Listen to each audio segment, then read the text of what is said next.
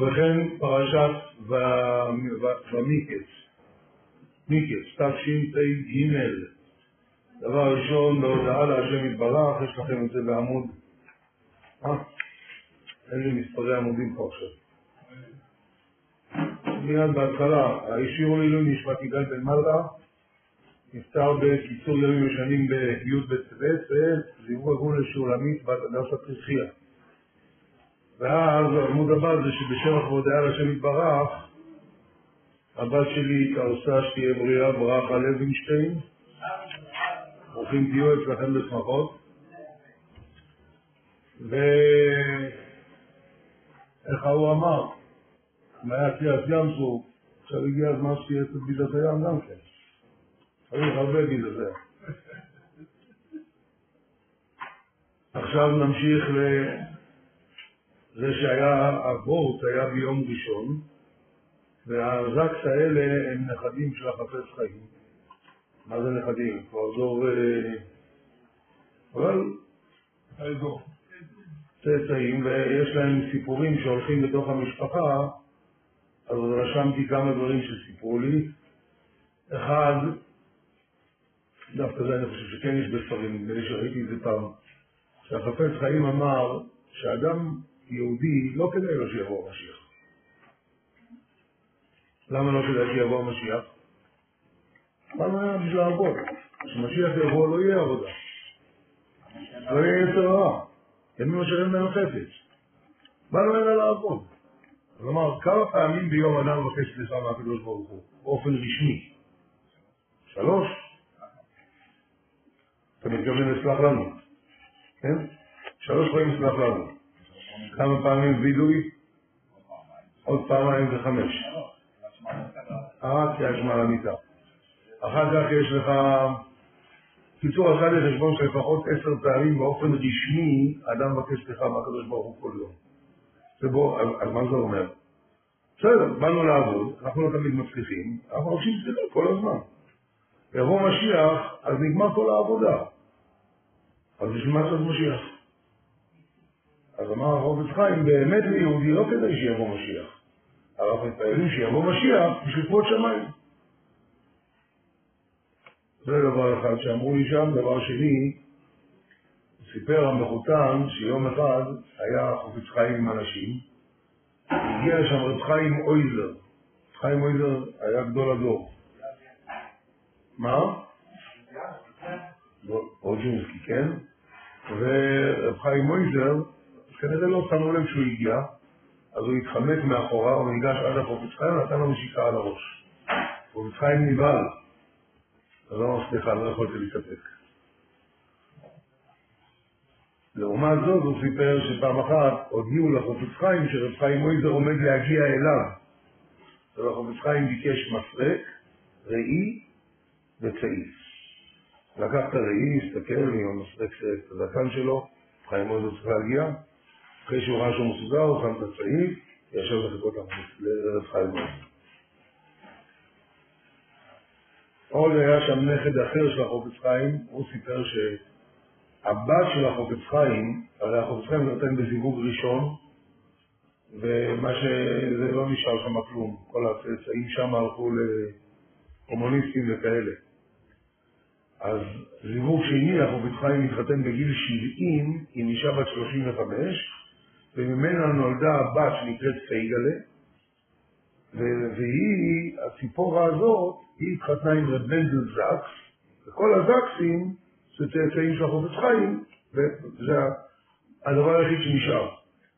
זאת אומרת, מהזיווג ראשון נשאר כלום. אז כשהיא הייתה אימא צעירה, הילד שלה היה בן שלוש, היא הלכה לעיר לקנות כמה דברים. אמר היא גרו ברדין, רדין זה היה מקום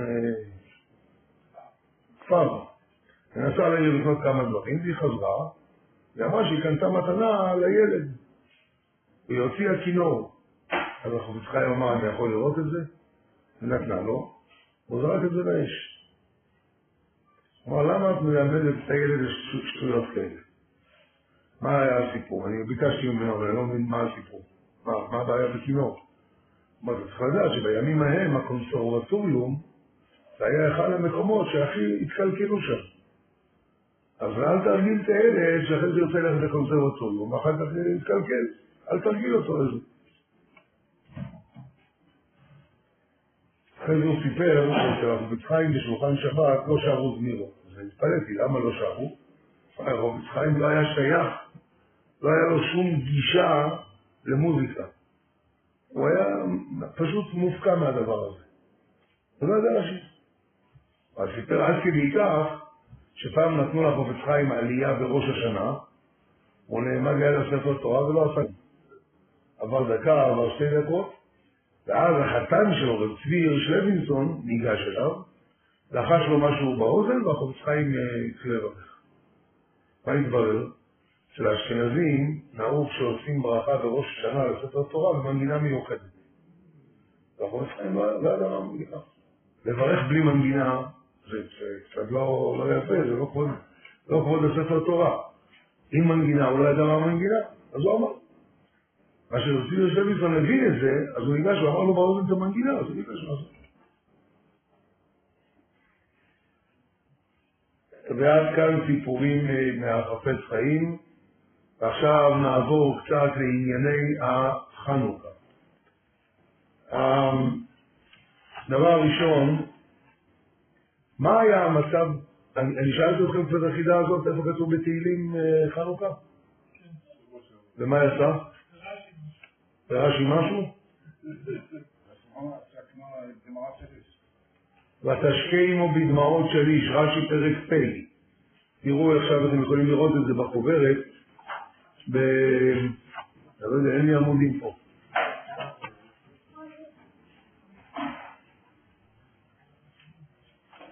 תודה. איזה עמוד זה? עמוד 80. אתם רואים, אכלתם לחם דמעה במצרים, ותשכמו בדמעות של איש, בדמעות של איש, אומר, ויש לפתור על שם שמלכות יוון הייתה הצהרה השלישית. ואם תאמר רביעיתי, שהרי פרס ומדי קדמו, התשובה היא שכל שבעים שנה של בבל אינה אלא גלות אחת. ולכן, ותשקיעו בדמעות של איש, זה חנוכה. זאת אומרת, אנחנו שרים יפה מאוד, יבואנים יבואנים נקבצו עליי, אבל כשזה קרה זה לא היה שיר. זה היה טרגדיה אמיתית, ותשקיעו בדמעות של איש. מה היה המצב של עם ישראל אז? מה? כולם חילונים. אמרתי לכם שאלתי את רב זויד. אה? איך יש מחלוקת, איך עושים קידוש? אמר לי, היה חנוכה באמצע. כל עם ישראל היו חילונים. עוד מקור לזה, תסתכלו את הרמב"ן, פרשת ויחי, נמצא בעמוד 82, 81 יותר נכון. הרמב"ן אומר, אתם רואים למטה, וזה היה עונש החשמונאים שמלכו בבית שני, כי היו חסידי עליון, ואלמלא הם נשתכחה התורה והמצוות מישראל. זאת אומרת, זה היה המצב בחנוכה. אם לא שהחשמונאים יצאו למלחמה הזאת, נשתכחה תורה מעם ישראל. מקור אחרון, בסנהדרין דף מ"ו, עמוד 83 בחוברת, מעשה באחד שרכב על סוס בשבת בימי יוונים, והביאוהו לבית דין וסקלוהו, לא מפני שראוי לכך, אלא שהשעה צריכה לכך. אומר רש"י, אלא שהשעה צריכה לכך, מפני שהיו פרוצים בעבירות, שהיו רואים לו חסם של ישראל, שהיוונים הם גוזרים גזרות עליהם, והיו מצוות בזויות ביניהם. זאת אומרת, מה קורה? אנשים מבוגרים בסדר, הם כבר שומרי מצוות. ילדים, למה, שומרים? למה ילד שומר שבת? כי אבא אמר. לא, אני מתכוון ילד, אני מתכוון גם בן 15. אבא אמר, אז הוא שומר. הוא לא מחובר לזה באמת. לוקח שנים עד שבן אדם מתחבר, מכיר בזה, מבין את זה. אבל ילד, הצעירים, הנוער, אבא אמר, אז הם עושים. מה קורה כשילד רואה שמלשמור שבת יוצא לו לא טוב? אז הוא מפסיק. וזה בדיוק העניין. אומר רש"י, מפני שהיו פרוצים בעבירות. ולמה היו פרוצים בעבירות בזמן היוונים? שהיו רואים לו חתם של ישראל, שהיוונים הם גוזרים עליהם גזרות, וממילא היו מצוות בזויות ביניהם. איך המצוות נהיות בזויות? אם אני רואה שבשביל המצווה אני רק סובל, אז איך אתה רוצה שיאהב את זה? המבוגרים מילא, אבל הצעירים? בקיצור, המצב היה מאוד מאוד קשה, כל זה הבאנו כמה מקורות. ועכשיו, בואו נראה מקור הפוך. עמוד 84.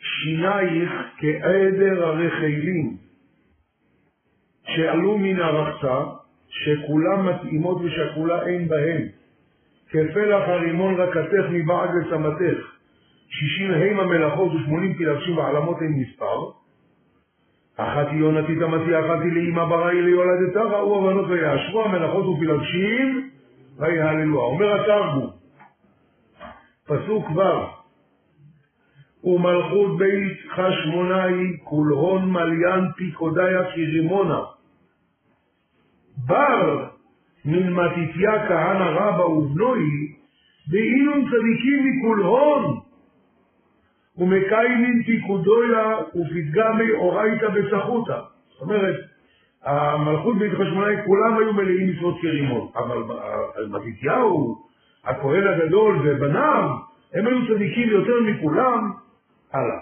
בעדי, קמו יבלים מוכניש ושיטין מלכים מבדוי דעשיו מלובשי שריונים רחבין על סוסון ופרשים. ואיתם נינדוקסין מבדוי דישמעאל רחבין על פמליה, זאת אומרת, הביאו שישים מהם המלאכות ושמונים פלגשים, מה אומר התרגום מה זה? שישים מלכים מבני עשיו ושישים נסיכים מבני דוכסים מבני ישמעאל, והם באו מלבד בר משאר עממיה ולשנה ילד באו מניין, כלומר, חוץ מעוד הרבה שאי אפשר לספור, ומניעו אלכסנדרוס מלכה עליהון לרישא, הם מינו את אלכסנדר מוקדון עליהם לראש, ועטו לאגח את רב על ירושלים. מה אמרנו, מה היה המצב של עם ישראל באותו זמן? לא טוב. מה ממשיך התרגום? ובעידן ההיא אבס קנישתא דישראל דמטילה ליונתא שלימתא פלחה בלב חד למראה ואחידה לאורייתא ועסקה בפתגם האורייתא בלב שליל וברירן חוטא כיום הדנבקת ממצרים. נו, אתה שומע? עכשיו היה הכי טוב שיכול להיות. לא יודע. ממשיך הלאה התרגום. והא בכן נפקו בני חשמונאי ומתתיה וכל עמד ישראל והגיחו בהון קרבה ומסר השם יתרון בידהון וזהו. ריבונו של עולם. עכשיו הבאנו כמה מקורות שהמצב הרוחני של עם ישראל באותו זמן היה גרוע מאוד ופתאום אתה גם אומר לך שהכי טוב בעולם היה. שאלה הזאת שאל אותי השבוע הרב יעקב ברונדמן ולעת עתה אין לי תשובה. כן, אבל הוא אומר... זה היה בהתחלה. לא, גם אני חשבתי כמוך, אבל אתה לא קראת את התרגום האחרון שקראנו. כשהוא מתאר כמה מצב טוב היה בעם ישראל, הוא אומר, הבכן נפקו בני חשמונאי ומתתיה בכל עמד ישראל והגיחו קרב. במצב הזה, זה לא, לא היה ככה. לכאורה זה לא מסתדר. אז זה דבר אחד.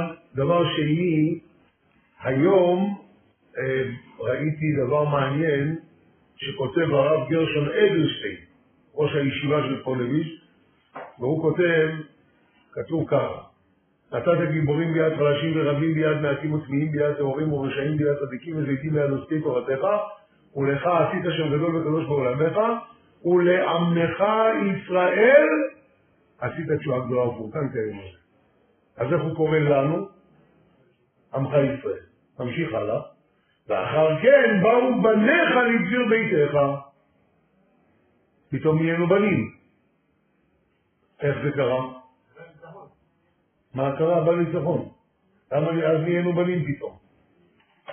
אז אומר הרב גרשון אדלשטיין, כשראו עם ישראל את הישועה שהשם עשה להם, כל כך התקרבו אליו, עד שהם יהיו בנים. ברור שבנים דרגה יותר גבוהה מעם ישראל, נכון? יפה מאוד, הוא אומר אותו הדבר קרה בפורים. כשראו את הנס, קיבלו את התורה מהאהבה. זאת אומרת, כשאתה רואה שהשם מושיע אותך, זה גורם לקרבה. ואז אתה מתקרב עוד יותר אל השם, ואז הוא נהיה בנים.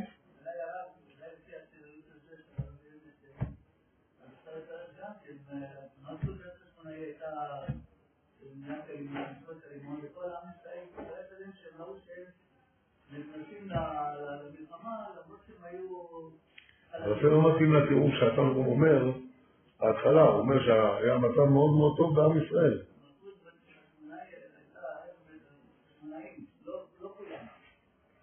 אתה אומר ככה, והתרגום אומר הפוך. לא, אבל התרגום מתאר את עם ישראל. לא, לא מסתדר מה שאתה אומר.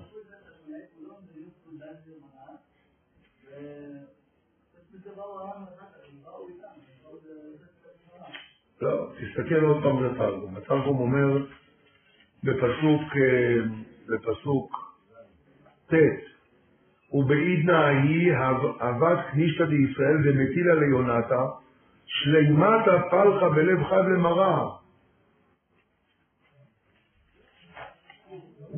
זה הפוך ממה שדיברנו מקודם. עכשיו עוד שאלה מעניינת, שאל אותי היום הרב יעקב ברונפמן, היום או אתמול, אני לא זוכר כבר.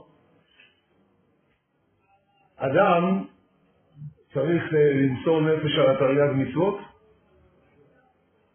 לא, רק על שלוש מהן. ואם זה שעת השמד, מה צריך לעשות? מה?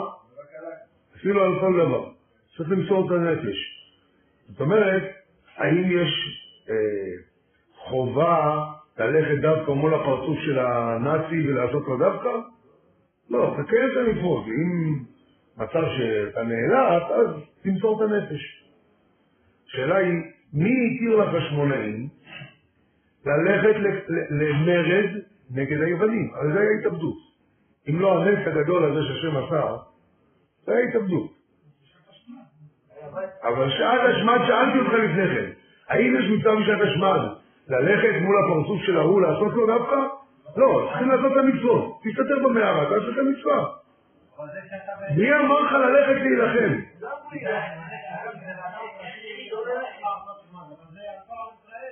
מה כל עם ישראל? מה? לא רצו להשמיד. רצו לא שלא תקיים את המצוות. לך במערה, תקיים את המצווה. שוב אני שואל. לך במערה, תשמור שבת.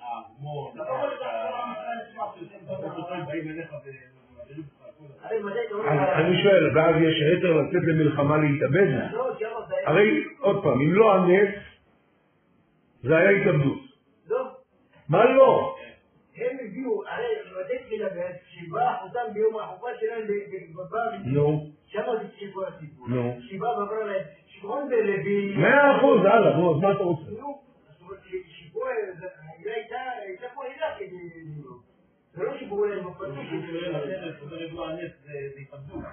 מותר ללכת להתאבד, ייהרג ואל יעבור? על מה?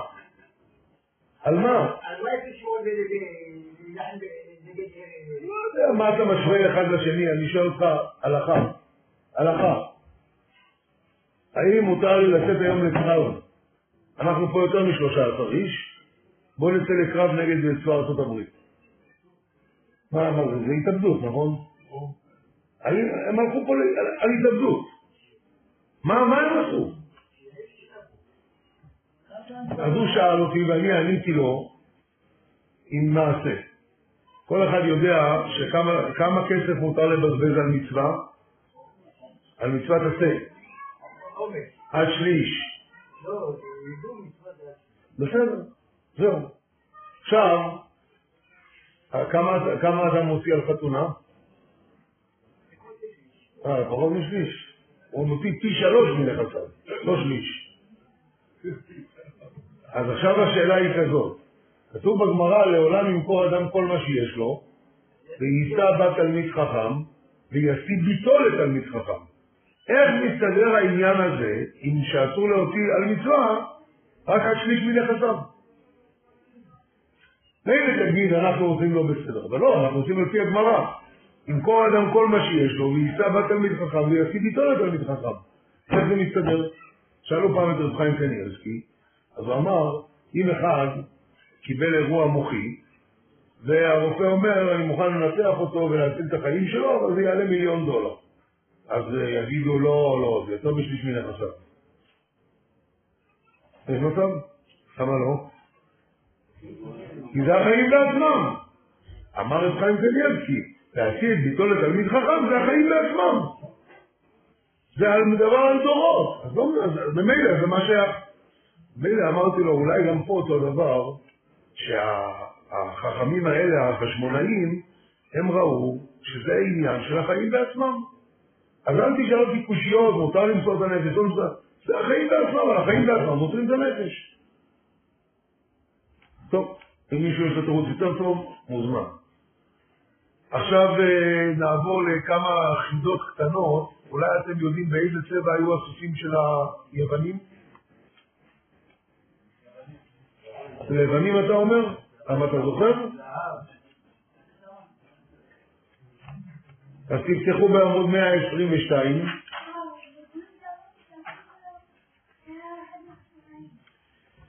כן, עמוד 122 זה זכריה פרק ו' ואשוב ואשא עיניי ואראה והנה ארבע מרכבות יוצאות מבין שני הערים והערים הרי נחושת. במרכבה הראשונה סוסים אדומים, במרכבה השנייה סוסים שחורים, במרכבה השלישית סוסים לבנים. ובמרכבה הרביעית סוסים ברודים עמוצים. אומר, רש, אומר רש"י, המרכבה הראשונה סוסים אדומים הם שהרכיבו את בבל, שהיא אדומה, כמו שכתוב, אנט הוא רישא די דהבה. המרכבה השנייה סוסים שחורים, זה להרכיב את מדי, שהיא השחירה את פניהם של ישראל בימי המן. 123 עכשיו. במרכבה השלישית סוסים לבנים, לבן מה זה מראה? על טוהר. אומר רש"י, זה להרכיב את פרס, ולמה יש להם סוסים לבנים? כשהם בנו את בית המקדש. והמרכבה הרביעית סוסים ברודים, מה זה ברודים? אומר רש"י, הם מנומרים. זאת אומרת, סוסים בכל מיני צבעים. ולמה? להרכיב את יוון, שעינו את ישראל במיני גזרות משונות זו מזו. אז ליוונים היה סוסים מנומרים בכל מיני צבעים.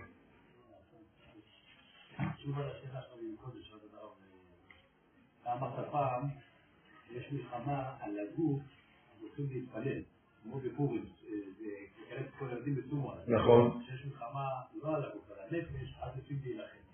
כשיש מלחמה על הגוף, אז יוצאים להתפלל, כמו שהיה בפורים. כשיש מלחמה על הנפש, אז יוצאים להילחם. מי אמר את זה? חופץ חיים.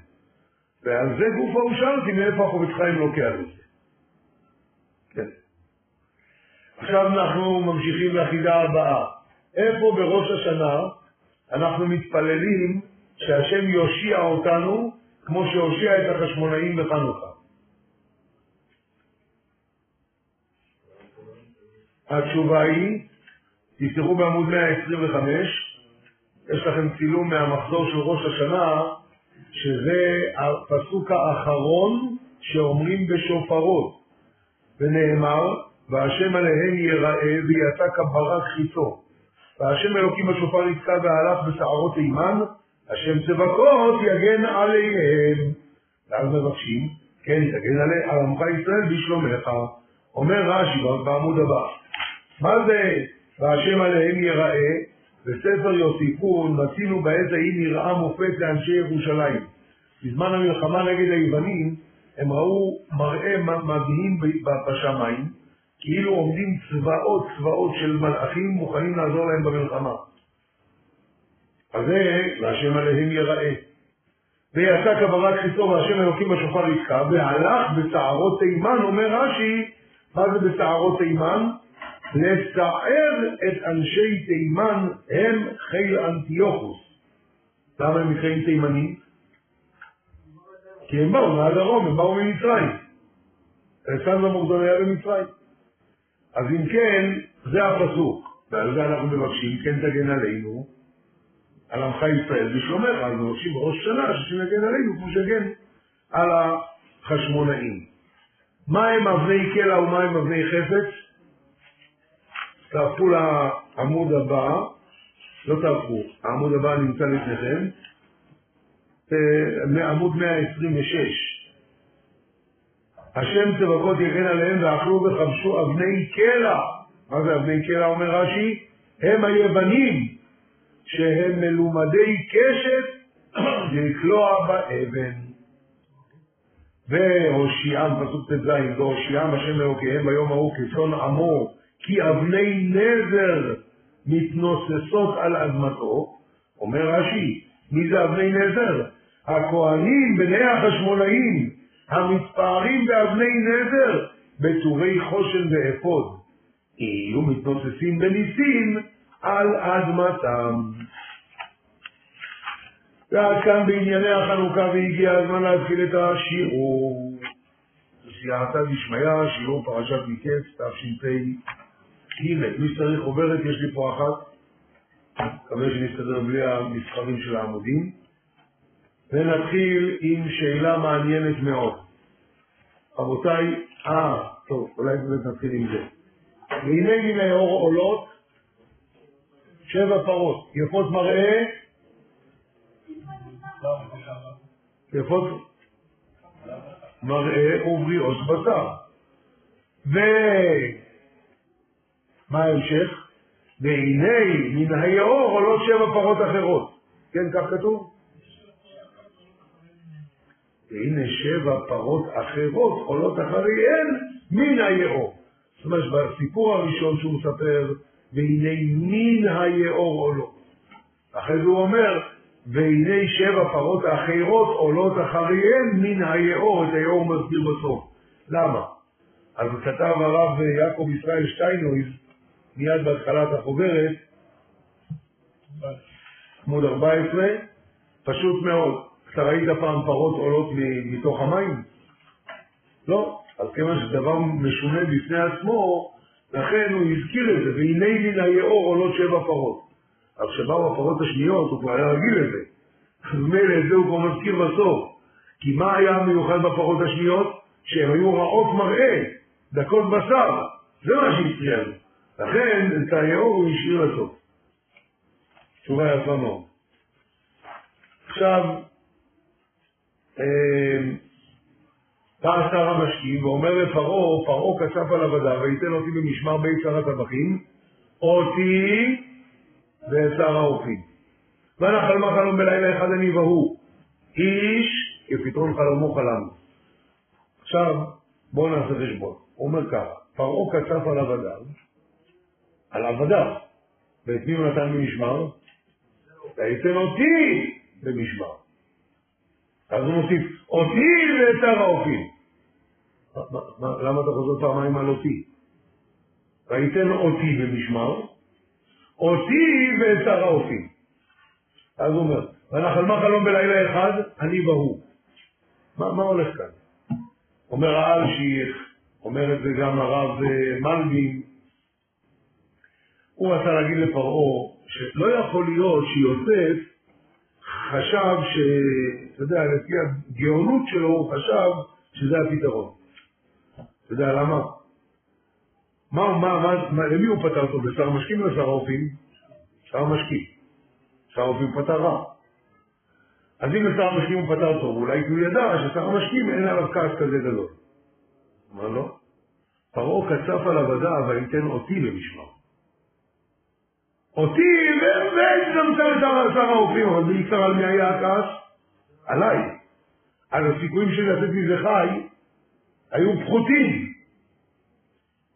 דבר נוסף, אולי הוא ידע לכוון את הזמן לפי החלום, לא, אבל החלמה חלום בלילה אחד הגבעו.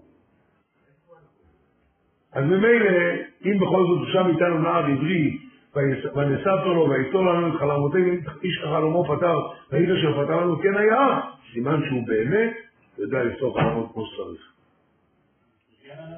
כן, זה לפי ההסבר הזה. כן. אבל חמוד, מה זה אותי? זה השאלה. אותי במשמר, אותי ואת שר האופים. למה פעמיים אותי? אז גם האלשיך, גם המלבים אומרים את אותו הדבר, רק בעיה אחת יש. בעיה אחת יש. מה? מה? פרעה קצת על הזנב, כן, אבל הכעס היותר גדול על מי היה? עליי. וייתן אותי למשמע.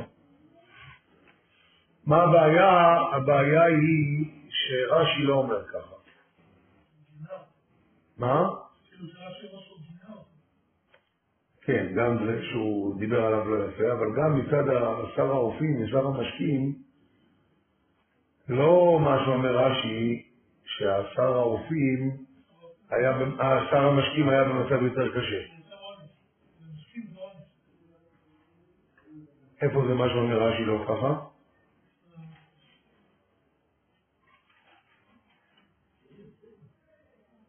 לא זוכר עכשיו, אבל אה, חשבתי על זה במשך השבוע, שזה לא כמו רש"י. בסדר, אמר. עכשיו נמשיך, אנחנו עוברים רבותיי לעמוד, אנחנו עוברים לעמוד, אין לי פה עמודים, זה אי אפשר ככה.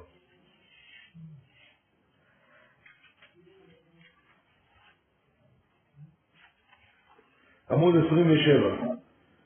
ויאמר פרעה אל יוסף, אחרי הודיע אלוקים אותך את כל זאת, אין נבון וחכם כמוך. מה זה את כל זאת? מי אמר שהודיע אותו אלוקים? פתר פרעה, נלך לחפש, זה יהיה נכון עכשיו. מי אמר שאלוקים הודיע? מה אמר לו? אמר לו, יהיה, יהיה. ואדון אמר, אז מה אם הוא אמר? אתה אומר שאלוקים הודיע אותך, תוכיח שאלוקים הודיע.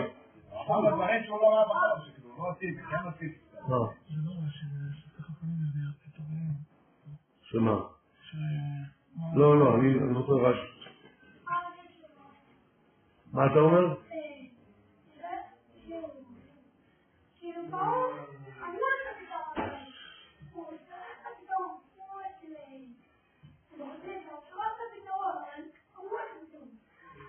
הוא ידע מראש את הפתרון, והוא רק שכח אותו. אז עכשיו הוא ראה שיוסף פתר כמו שהוא... טוב, יפה. אבל יש אה, גיליון שיוצא כל שבוע מתורתם של חכמי ספרד, שהוא נקרא תורת החכמים. הוא מביא, על פי מה שכתוב בספר סדר הדורות, שאחרי שיוסף פתר את החלום, אז הוא אמר, כשהמלך שאל אותו, מי אמר לך את כל זה? אז הוא אמר, אני אתן לך ראייה. היום אשתך תלד. כנראה אשתך צריכה ללדת, אמר, היא תלד היום. בזמן שהיא תשב על המשבר, הבן שלך הגדול בן שנתיים ימות. ואתה תתנחם בילד הזה שייוולד היום. וכך היה. אחרי זה אמר לו פרעה, אומר החכם הזה, בנימין צעיר לרבי קדיר שלמה אתון, ג'ר בתוניסיה. הוא אומר לו, אם ככה, אחרי הודיע אלוקים אותך את כל זאת, אז עכשיו אני מבין שאין נבון וחכם כמוך. למה? כי הוא באמת הודיע לו דבר שהוא לא יכל לדעת. והיה לו ראייה שזה באמת נכון.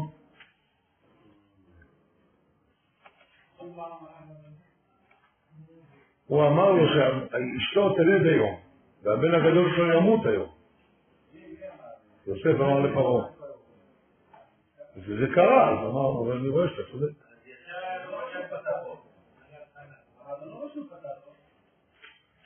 פתר את החלום, ובתור ראייה הוא אמר לו גם לזה יקרה.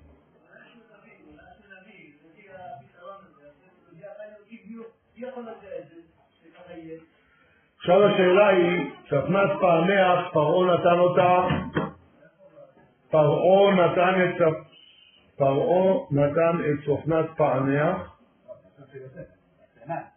לא את צופנת פענח, הוא נתן את אסנת, בת פוטיפרה ליוסף. וכתוב שהיא הייתה אישה מאוד יפה. השאלה היא למה פרעה לא לקח אותה לעצמו? אם הייתה אישה יפה. התשובה היא, אומר הדעת פינים בעלי התוספות, הוא ידע שהיא מזרעו של יעקב, והוא זכר את הסבא שלו שלקח פעם אחת את שרה. הוא אמר לי, יוסף, בוא נקח אותה אתה וזהו. לא, אני, הספיק לי. לא רוצה להסתבך עם החוק. ככה אומר דעת פינים בעמוד 28.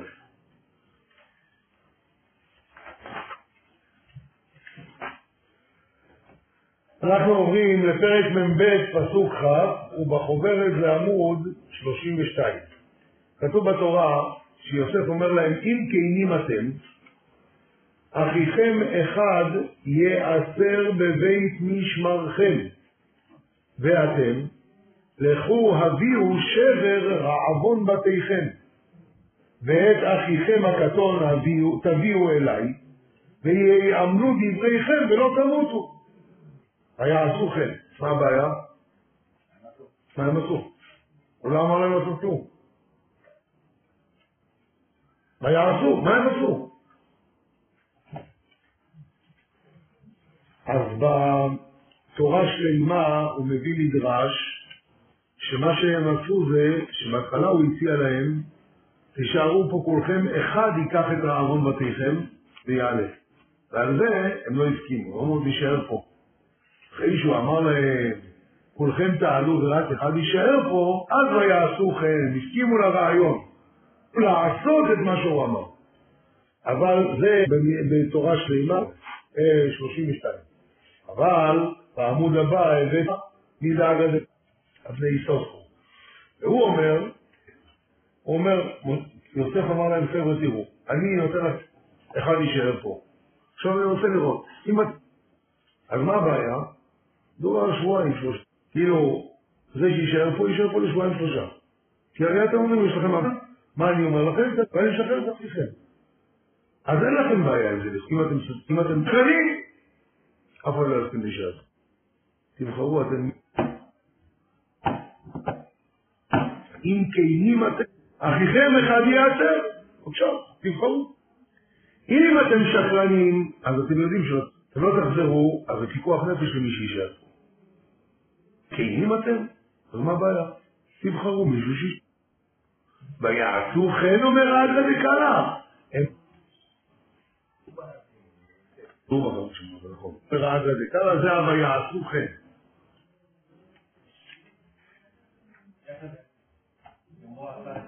רש"י לא מתייחס לזה. לא יודע מה להגיד לך, אבל רש"י לא מתייחס. ברוך השם יהיה.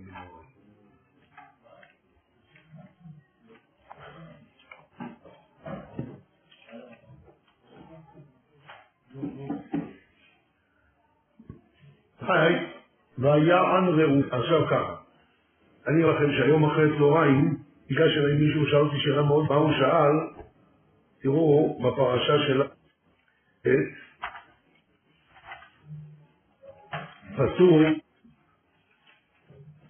א', ויום אל אחיו אחו, גינו, אשר ראינו צרת נפשו והתחננו אליהם. על כן בא האלוהים. היה ראובן אותם לאמור, בהתאם לאמור אל תקטעו בילד, ולא לאמור, הנה נדרש. והם לא ידעו יוסף, כי המיליץ בין אותם. מה הכוונה שומע? מבין. כי המיליץ בין אותם, מה פירוש? מה תפקידו היה? לתרגם. הם מדברים עברית, יוסף כביכול לא מבין עברית, אז ההוא מתרגם לו מעברית למצרית. אז כשהם דיברו, וכתוב שהם לא ידעו שיוסף אומר, הם רצו שיוסף. אז מה אתה חושב? אה?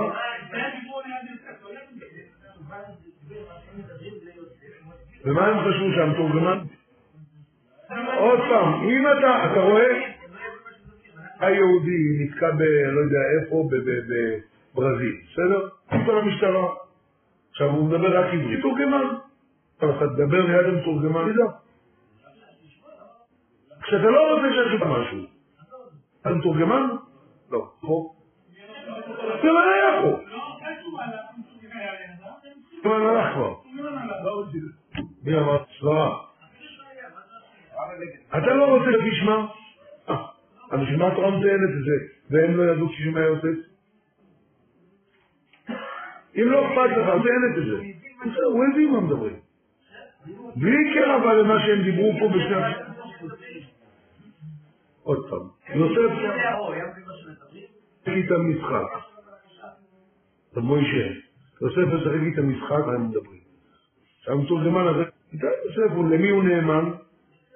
אז אתה רוצה לדבר דברים שלא ידע. אתה תדבר זה לא לפרוטוקול. מה זאת אומרת לא לפרוטוקול? למי? מה כתוב בתורה והם לא יבנה יוסף כי המיל יסביק? כן מבין, לא מבין, מה? מה עשית דברים?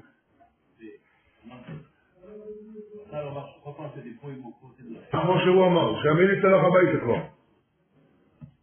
מה שהרבי פרץ, פסוק הבא, וידבר עליהם. לא כתוב מה זה זה. אבל הרב פרץ הוא הלך, הוא לא רצה שהם ידעו שהוא בוכה. אבל הוא הלך כאילו לקרוא לערבים שהביא את המילים.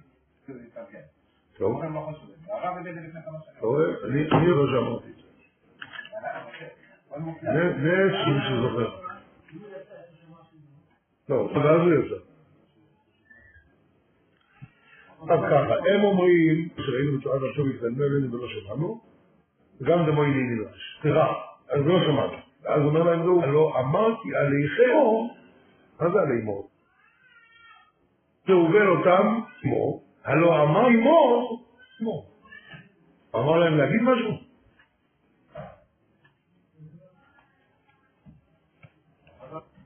אז למה הוא אומר לאמור? אמרתי עליכם.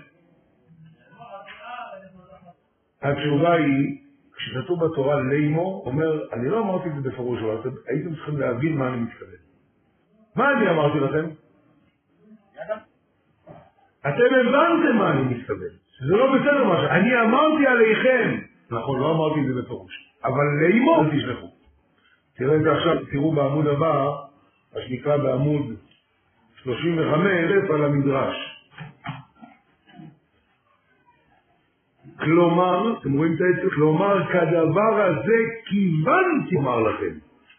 אלא שמפני שאתם אמרתם לחוקיהו, אני ליבי לומר, אלא לפשר עמכם כדי להצילו ממנו.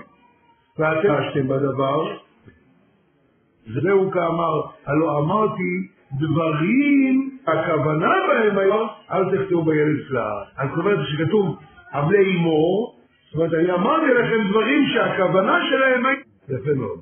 וזה להגיד, כשיוסף, מגיע אל פרעה, אז פרעה אומר שאמרתי עליך לאמור, פתאום אותו, מה זה הלאמור הזה? התשובה, אני שמעתי האם שהכוונה שלהם זה לפתור חלום. אה? התשובה היא ככה. ושם איתנו, נע עבד לשרת הבכים. לא? ויפתור לנו איש אחד לא פתר, איש אשר פתר לנו, כן היה פי אישי מלכני, ואותו תלה, איפה כתוב שהוא פותר חלומות? עד עכשיו הוא סיפר סיפור שקרה, הוא לא נתן לו תואר של פותר חלומות. ואז הוא אומר, אני שמעתי עליך לימור, נשמע חלום לפתור אותו. לימור, הכוונה של מה ששמעתי, אתה פותר חלומות. ברור? רגע אחד, מדבר נפלא.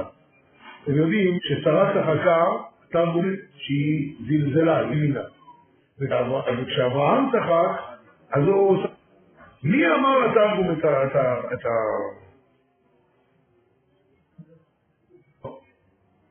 לפי שהסברנו עכשיו, זה כתוב במפורש בתורה. תצחק שרה בקרבה לאמור, האב אומנם ילד? זה בפירוש, שמה הכוונה של הצחוק שלה? לא יכול להיות שאני ילד. לפי הפירוש הזה, זה כתוב במפורש, מה שהתרגום אומר. מה? מה הבעיה? הוא אומר, אתם הבנתם שאני רוצה. ואני הבנתי שאני לא להתחיל להגיע איתכם, אני לא רוצה לבוא. אתם הבנתם מה אני רוצה. זה נכון, אבל אני צריך לבוא לקחת אותו. ועכשיו רגע, הוא דבר כל כך... שהחתן שלי אמר לי בשבת רע, משהו מאוד... היה פעם גביר גדול, היה, העסק שלו היה שהוא היה קונה יער, כורת את כל העצים ומוכר את זה. זה היה הולך ככה, הוא היה כורת את היער, וליד היער היה עושה מהעצים רב. ואז זה זורם בנו. היה שנה אחת שהסתבר צריך לשלם למשה איזה מיסים, ויש עוד מסמך ועוד מסמך, וזה התעכב וישב איזה שבועיים. כל סוף כל סוף נתנו לו, הוא היה בן... כשהגיע לשוק, התברר שהמחיר בשבועיים האלה עלה בחוז. אמר, השתבח שמו, בא לרב חיים ולושין סיפר לו את זה. אמר לו רב חיים, אתה יודע מה נאמר בפסוק בפרק תהילים? ושפל יראה וגבוה דע. אמר לו רב חיים, משגיח על כולם בהשגחה פרטית. אבל אלה שאין להם, בשביל זאת מחר ארוחת צהריים הוא צריך השגחה פרטית, אז הוא רואה את השם כל הזמן. את השם כל הזמן. כמוך, אתה לא צריך את השם. מה, אני עושה לך את הצריך? אמר לו, כי רם השם, ושבל יראה כל הזמן. אבל רק ממרחק ידע, פעם ב. ככה אמר לו חיים גולוז'ין, גם בסיפור במקורות. וזה, היום סיפרתי את זה למישהו, אז אמרתי לו שהיה פעם מעשה, היה אחד שהיה מוכר פרנס. היה עומד כל היום בגלה, כל יום אותו הסיפור. יום אחד עבר שיר, אמר לו, שמע, כמה אתה מרוויח? אמר לו, אמר לו, אם ככה, זאת אומרת, אתה מרוויח 4,000 שקל בחודש? לך 5,000 שקל, אתה יושב בכולל, אני משלם לך 5,000 שקל. נו, עשו הסכם, תוך אור זבולון, האדם יושב בכולל, לומד, סוף החודש הוא מקבל 5,000 שקל. עבר חודש, עבר חודשיים, בחודש השלישי, הוא עומד מאחוריו, לא שם העשיר הזה, אומר לו, מה אתה עושה פה? הוא מוכר בגלות. מה מוכר בגלות? יש לנו הסכם שכר וזבולון. אמר, בסדר, לא רוצה את ההסכם הזה. אתה רוצה הסכם חתום, בוא לרב. הרב, למה אתה... הוא לא שילם לך בזמן? אמר, למה אתה מבטל את ההסכם? אמר לו, תראה, כבוד הרב, אני יוצא בגלה. אתה יודע מה אני מתכוון? ריבונו של עולם. בגלה, ריבונו של עולם, בגלה, ריבונו של עולם, אני צריך כסף. ואני כל היום, כל היום מתפעל. מעל אלפים שקל, אתה שקדוש ברוך אני קודש. יש לך אלף חודש, מה צריך אותו?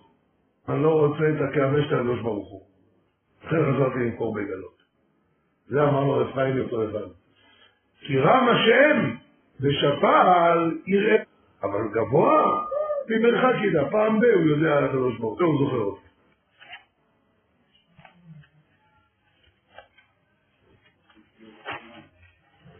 מה אתה שואל?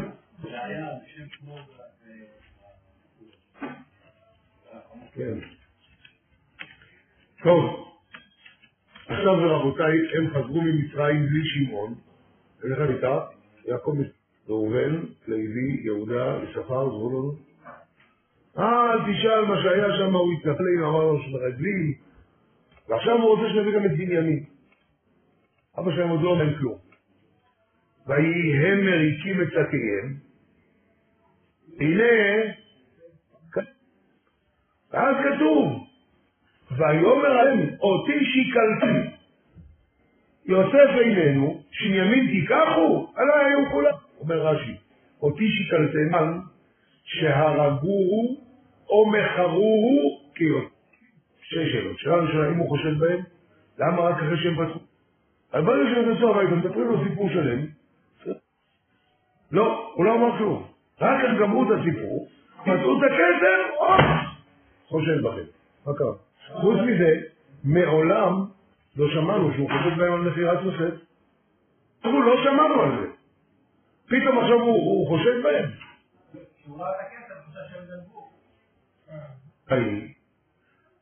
הוא לא חשד בהם לא על מכירת יוסף ולא על שמעון. עד שהם פתחו את הסכין והוא ראה שזה. זה עשה לו דז'ה וו, דז'ה וו. זו למקרה אחר, מה הוא? זאת פעם אחרונה שרצתם עם כסף הביתה, נעלם לי יוסף. עכשיו באתם עם כסף, הולך לי ילד אחד. נו, פה לא נראה לי. לכן אחרי שהוא ראה את הכסף, הוא חשד בהם. חשד בהם גם על מכירת יוסף וגם... מי אומר את הפירוש הזה? ארבעים ו... ארבעים ו... לא. עמוד ארבעים ו... 46. כן, עמוד 46. אתם רואים את. אומר המארזו, היה לו לומר מיד אחרי שסיפרו לו, למה עד שראו המעות? אלא שנחשד אמר כן.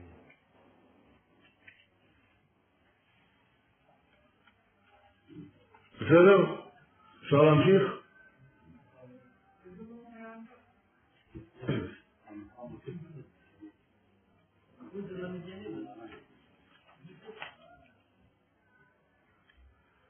כפי שנמשיך הלאה, תפתחו רגע את החומש בפרק מ"ב פסוק ל"ד.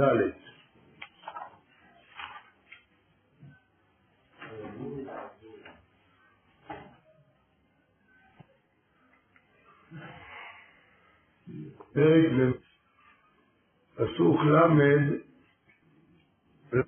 אה כן, ל"ד. והשם הקטון אליי ואתם כמה אחים, מה אמר להם האיש? הוא אמר לו אחיכם הקטון אל ארגלים אתם, כי כהנים אתם, את אחיכם אתן להם ואת הארץ. עכשיו מיליון דולר אם אתה מוצא שהוא אמר להם את הארץ נבחר. הפוך חייב להסכים קודם, הוא לא אמר להם דבר כזה. אה, נכון, אבל הם אומרים את זה שלהם. אם תביאו את אחיכם, את הארץ תבחרו. הוא לא אמר להם. הוא לא אמר את זה. אני מכיר את זה מהפסוק. זה מה שאומרים לאבא שלהם. אני שואל, הם אומרים שיוסף אמר להם את זה, הוא לא אמר להם. תסתכל על פסוקים, הוא לא אמר להם.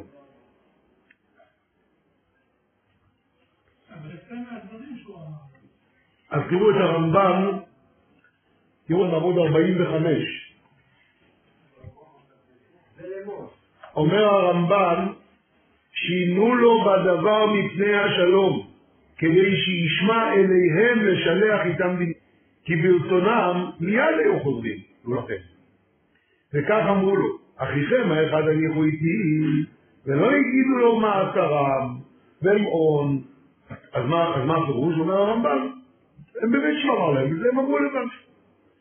וייתכן, אומר הרמב"ם, שעם יוסף ואת הארץ תסחרו, ולא סיפו הכתוב. בתורה זה לא כתוב. וטעמו, שתביאו סחורת כיפת התבואה, ולא ייקח מכם סחורתכם, כי הייתי לכם תחת בושתכם. אז טוב אחת, הם באמת שינו, אפשרות שנייה, הוא אמר, והתורה לא מתפרשת.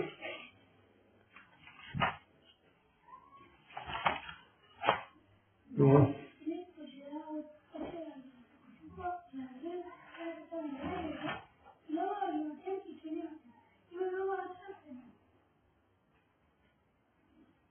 לא יודע תשובה. עכשיו אני רוצה להגיד לכם משהו, מוריי ורבותיי. אדם יהודי מאמין בהשם. איזה לא. אני יודע מה, מישהו עשה לו משהו לא טוב.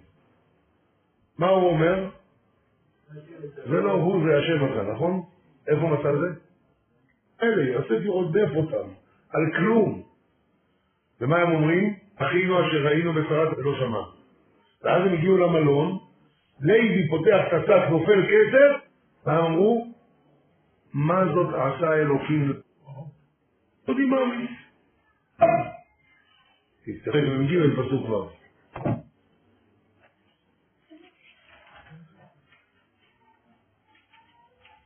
ויאמר ישראל למה... ומתי יהודים לדבר ככה? אתה מבין? אבל הם הם לא אומרים זה לי בן לפיד. מה הם אומרים? מה זאת עשה אלוקים לנו? כשמגיע אליו, מה הוא אומר? למה? ממתי אתה מדבר? מה?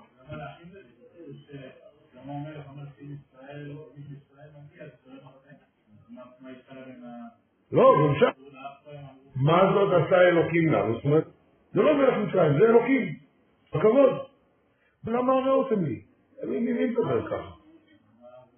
אז תראו, אז תראו בבקשה בעמוד, בעמוד 56, אומר המדרש, ויאמר ישראל לה הרעותם לי.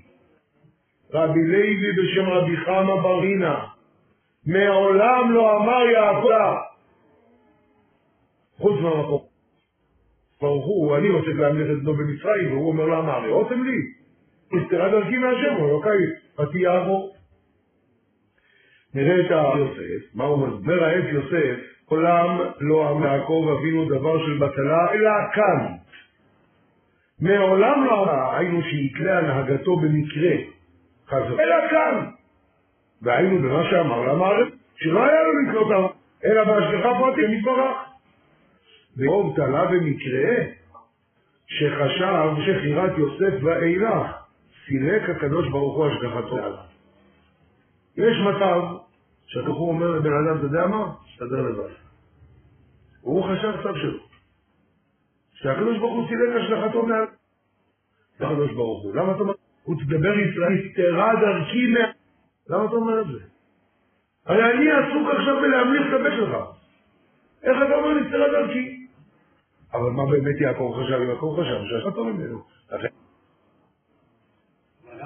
עם פרעה, לא, מה ראיתם בחיי? שם הוא לא האשים את אף אחד. מה היה ליד, נכון? היה לו הרבה מאוד דברים קשים.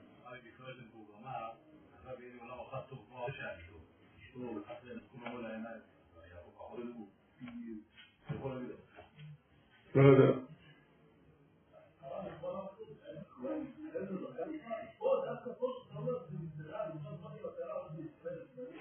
נכון. רבותיי, הם אה, אומרים לו, שמע, אין ברירה, ייקחו את בנימין, אבל בואו נעשה ככה, הארץ, מה? נעצור הדברים האלה, וימין, ותיקחו בידכם, לקנות עוד אוכל, ואת הכסף המושב בפיהם תיקחו. ואז אומר המדרש, תראו בעמוד, בעמוד שהיינו, עוד עמוד אחד, אומר המדרש, אמר, הרי כסף והרי הדור, הרי אחיכם, צריכים עשו מילתא אחבי, יש עוד משהו שאתם צריכים? אמרי לי, תפילותיו ראינה. ובטח, צריכים לתת את התפילות שלו. אמר להם, אם בעיה, ואלה שדי, חכמים, זה האיש. עץ יוסף, למה הוא לא אמר להם את זה קודם? ומה שלא העירם על התפילה, היינו להורות, כי אין לאדם להסתכל על ידי התפילה לבד, אלא בצירוף איש אנושי. ואחר כך, יישען על השם אלוקיו מכוח התפילה. אז זאת אומרת, יעקב אבינו אמר, צריכים לעשות השתדלות. פעם הוא אמר לי, אם אחד הוא באמת באמת צדיק, הוא לא צריך לעשות שום השתדלות. בכלל. אמרתי לו, אז איך נראה לך שאברהם אבינו אכל? הוא היה לקח את החיטה של האוכל, או שהוא עשה השתדלות עם המזלג. נכון? אין דבר. אלא מה? יש לפעמים אדם שהוא מאמין גדול, מספיק אצלו השתדלות מועטת. כמו שכתוב על שם טוב, שהיה לו יום שישי אחד שבשבת לא היה לו כלום. והוא בסוף, רואה שהוא עבד על הביטחון, הוא ניגש לבן של השכן, תפר שלוש דפיקות קטנות ולא לא מרעישות, חזר הביתה. זאת אומרת, ברגע שלו הוא העריך שזו ההשתדלות שהוא צריך. אבל בלי השתדלות בכלל, אין לו אבינו לא אמר להם, צריכים רק אחרי שהכינו את כל ההשתדלות, את הדורון ואת הכסף, ימין, יופי. עכשיו הם צריכים עוד משהו? אמרו לו, כן, צריכים את התפילה שלך. אמרו, או, עכשיו להתפלל. ואין שלא ייתן לכם רחמים לפני האיש. זה מכין דורון, ואחרי זה, יפה מאוד. אמ, אני רק רוצה לשאול, אולי, פעולה שמופיעה מפרשת חיי שר, חיי שרדות, מה? כל הכבוד. כל הפרעה האלה בכו. חיי שרה ויבוא אברהם לספוד לשרה ולבכותה. תולדות, ויבק עשיו, אה, ויצא, אחרי וישא את קולו, ויבק. וישלח, יפה מאוד, ויבכו, נפגש יעקב עם עשיו, שניהם בכו. אה, וישם אותו אביו בפרשת אה, מקץ, מה? יעקב, אה, יוסף בכה פעמיים. פרשת ויגע, עוד פעם יוסף בוכה, שהוא רואה את אבא שלו. ויחי, עוד פעם יוסף בוכה, שאבא שלו נפטר. מפרשת קרא כל הפרשות מלאות דחי. אה, זה... כן.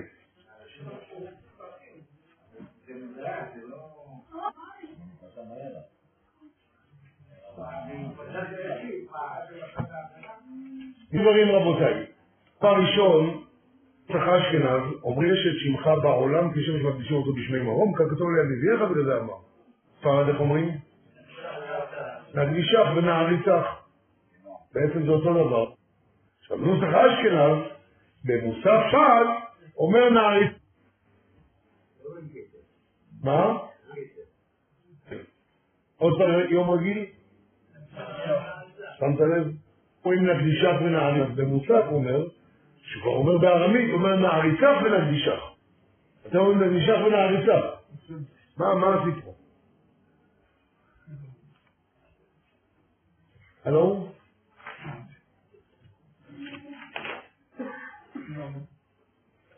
אז תראו בבקשה בעמוד בעמוד 69 המקור של נוסח זה מסכת סופרי של עמידה, כיוון שצריך לומר נדח ונקדישה, יכול לומר בפחות מעשרה. זה פורש כאן במסכת סופרים שאיך אומרים? נעריצך ונקדישה, כמו נוסח הש... אז מאיפה נוסח? הפכו דף. הנביא ישעיה אומר כך, בפרק חלוק כ"ג, כראותו ילדיו מעשי ידו יקדישו שמי, והקדישו יעקב, ואת אלוקי ישראל יעריצו. כתוב כאן, כך. אז זה המקור לזה וזה המקור לספרד. דבר נוסף, מה היית אומר על בן אדם שקרה לו איזה דבר טוב? הוא אומר, הקדוש ברוך הוא נתן, אבל מה, מגיע לי.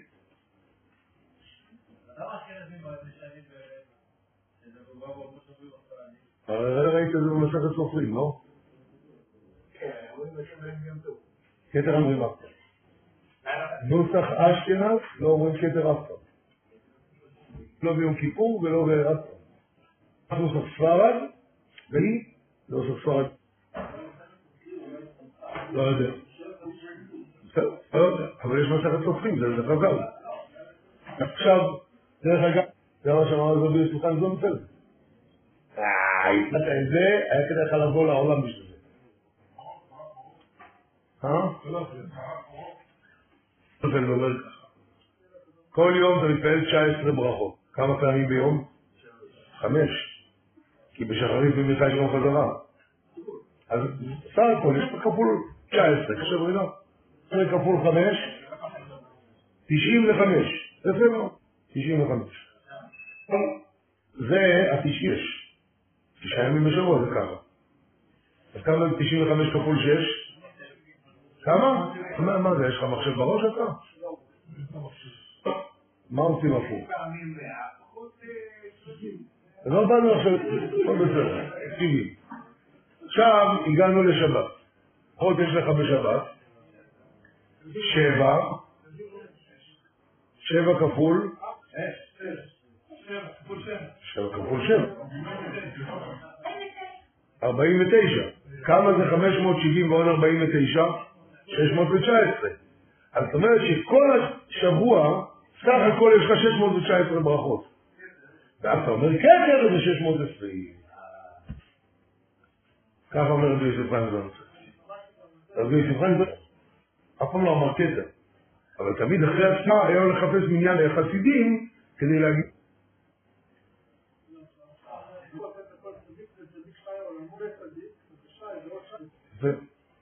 אני חוזר לעניין שלי. בא איזה יהודי, הצליח, הוא אומר, שמע, הקדוש ברוך הוא עזר לי מאוד, אבל מה?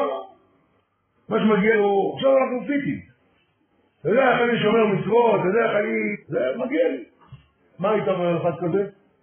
לא מסתדר. אולי באמת אחד שהוא צדיק כן יכול לדבר?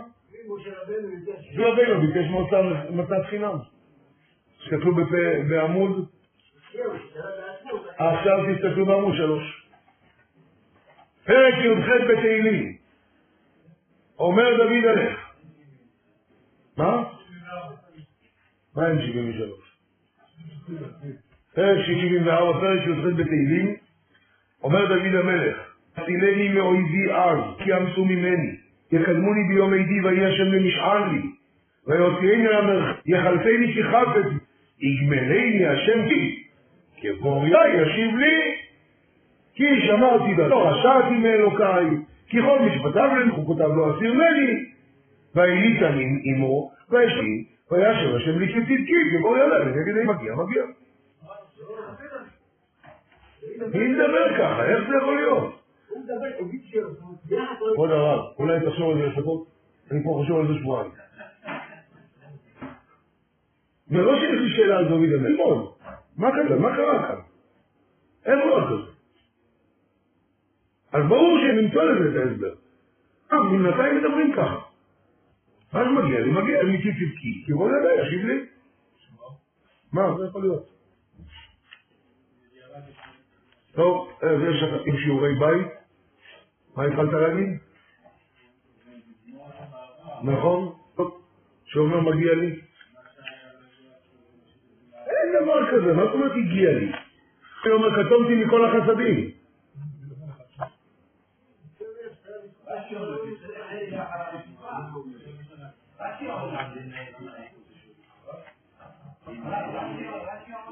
מה רש"י עונה? רש"י לומד את זה שזה הולך על דובי. רש"י לומד שזה הולך על עם ישראל. ככה רש"י, תסתכל את כל הרש"י, לא רק פה. מתחילת הפרק, תראה את זה, הוא אומר שזה הולך על כל ישראל. אבל רש"י בעצמו מביא שיש גם מדרש הולך על דוד המלך בעצמו. אם זה על דוד המלך בעצמו, קשה להבין את זה.